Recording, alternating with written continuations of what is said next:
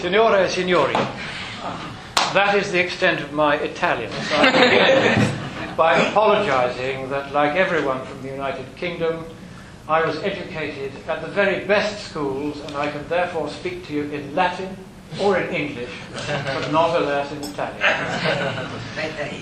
But in the uh, better, you, you say English would be better. So, so I will not say insolitus ut sum ad publice loquendum. I will speak instead in English. Now, I don't know whether any of you have read the Stern report on the economics of climate change, or still worse, any of the reports of the United Nations Intergovernmental Panel on Climate Change. But in these reports, they do not do as we do in English, they do not call a spade a spade. They call it a one person operated, manually controlled, foot powered of simple and robust yet adequately efficacious lignometallic composition, designated primarily, though by no means exclusively, on the part of hourly paid operatives in the agricultural, horticultural, or constructional trades or industries, as the case may be, for purposes of carrying out such excavational tasks or duties as may from time to time be designated by supervisory grades as being necessary, apposite, desirable, expedient, or germane with regard to the ongoing furtherance of the task or objective in hand, or on the other hand, underfoot, Secretary General.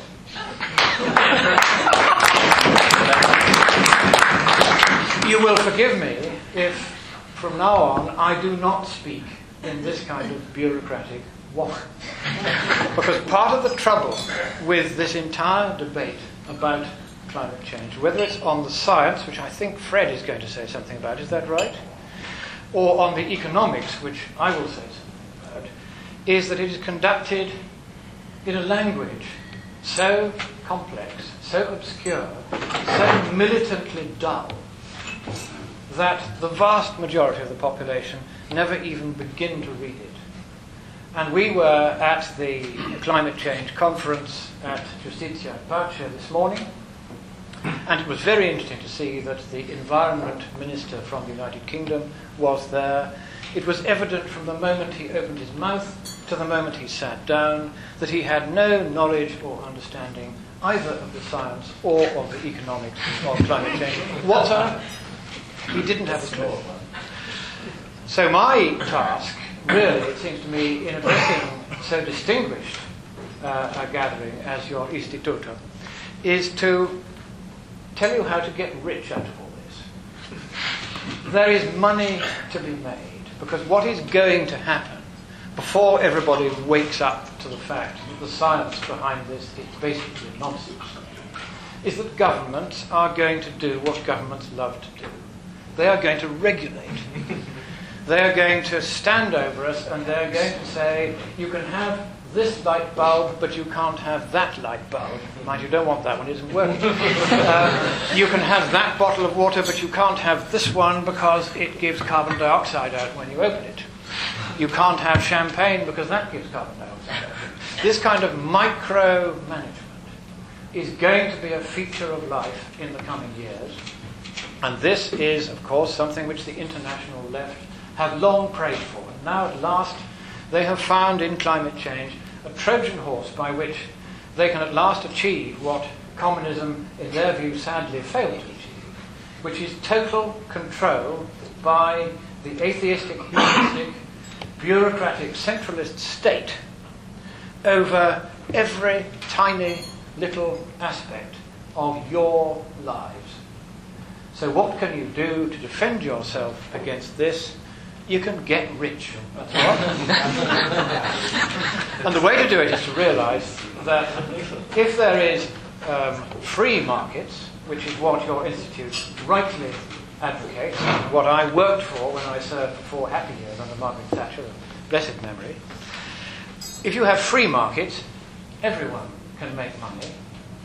If you have managed markets, that's the phrase governments like to use, what they mean is rigged market, fixed market, like a casino, only fixed not even by the laws of probability, but by the law of the land. That is a recipe for printing money. And you need to know how to do it.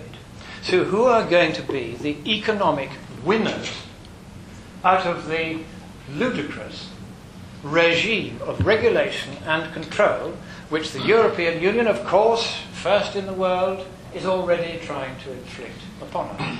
In the Highlands of Scotland, we are going to leave the European Union if we can. But the rest of you, you're stuck with it. and very expensive it is. So, how can you profit from this? Well, the first thing to understand is that everything in the Stern report on the economics of climate change, all 650 pages of it, is wrong.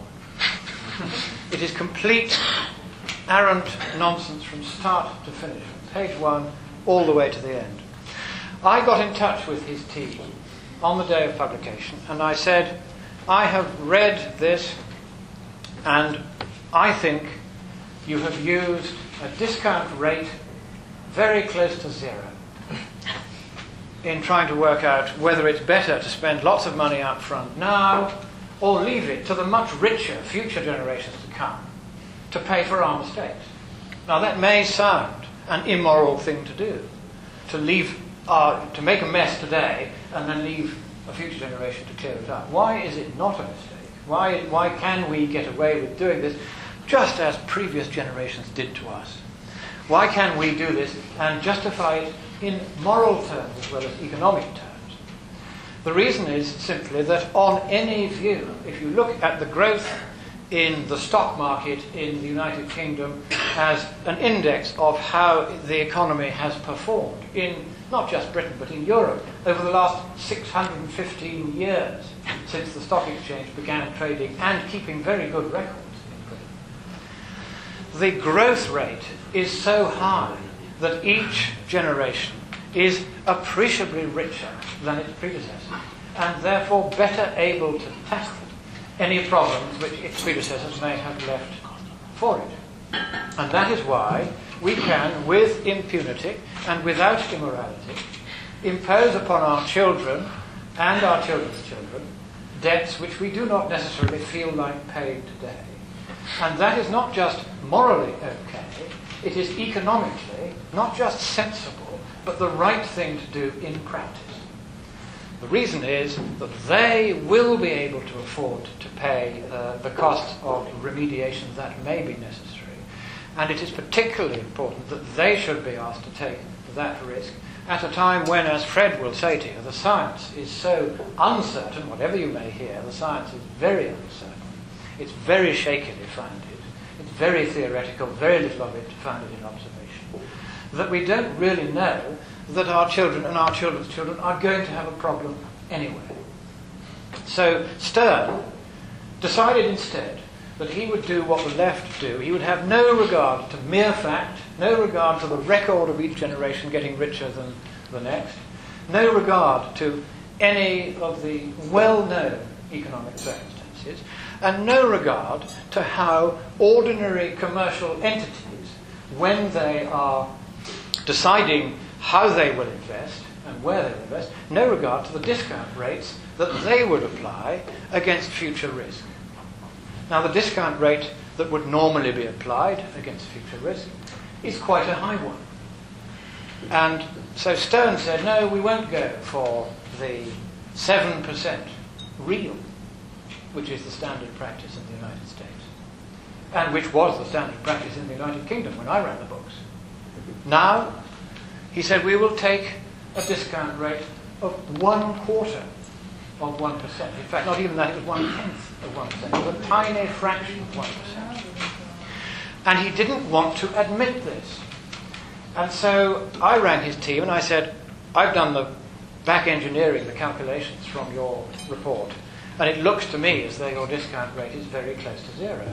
Will you please tell me what it actually was and why? And I said, I'm writing for the Telegraph tomorrow, so could I have the results today? Three weeks later, they replied that they didn't answer that particular question. So I rang them up and I said, Look, do I have to go to Parliament and put down a parliamentary question to ask what your discount rate was and to ask why you will not tell the public what your discount? And then they said, oh, you can't have read the report in sufficient detail. So I said, What do you mean? And they said, Didn't you read the footnote on page 161? and in the footnote on page 161, sure enough, you will find a reference to a discount rate of 0.1%. And they had buried it in this footnote all the way back in the book. They'd, they've got a whole chapter on what the discount rate was supposed to be, but no figure except in this footnote right at the back end of the chapter. That is characteristic of how the bureaucracies are handling this debate. They are concealing the dopey, ropey, dishonest arguments which they are using to try to justify their case by obscurantism, by sheer length, and by the sort of gobbledygook language I gave an illustration of at the beginning. They will not speak plainly.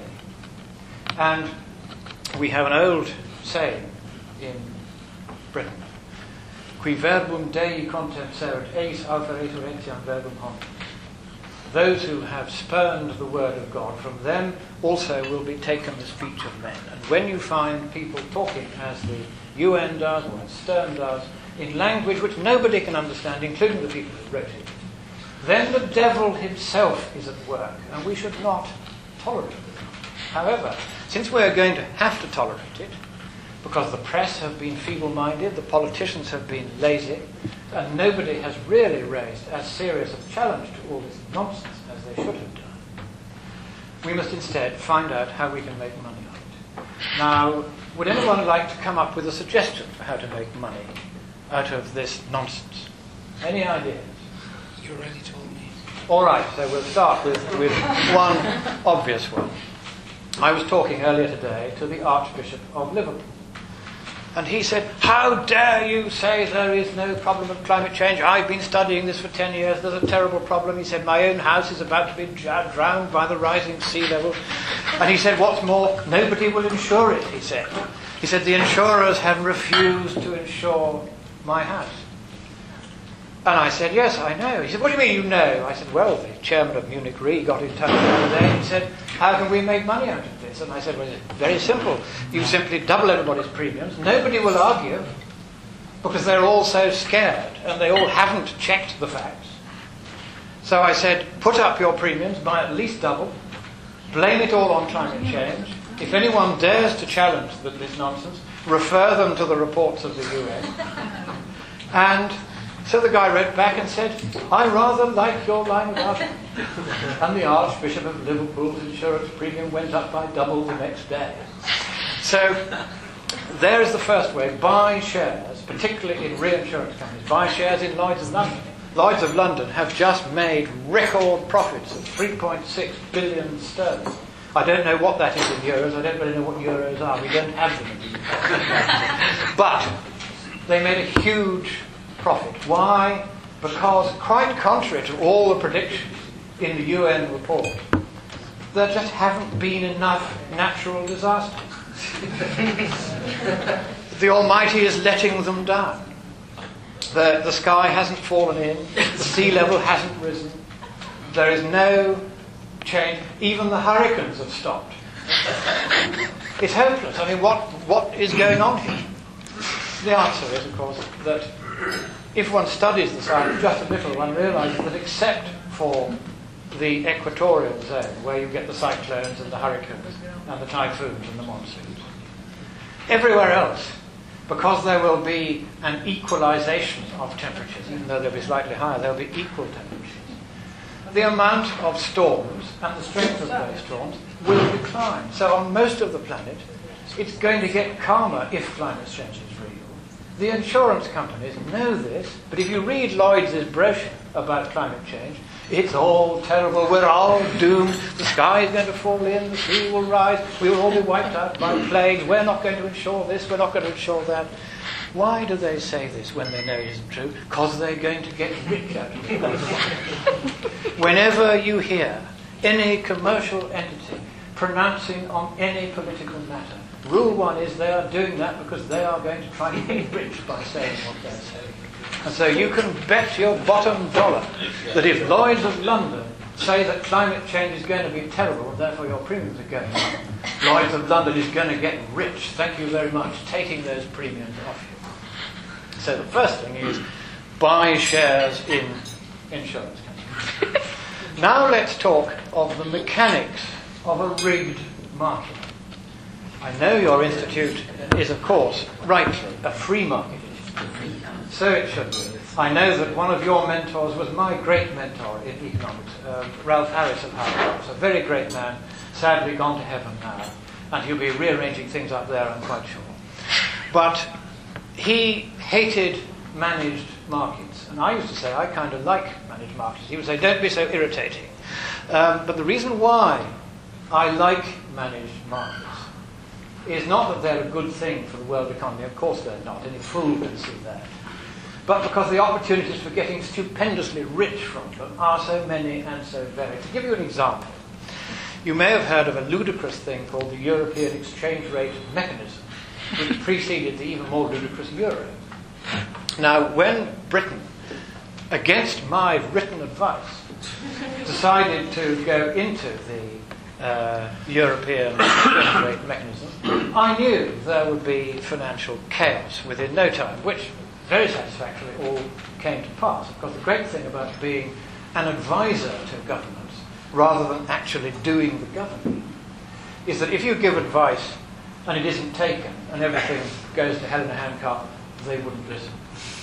If you give advice and it is taken and it works a dream, well, I told them so and they did what they were told and thank you. So you can't lose as an advisor.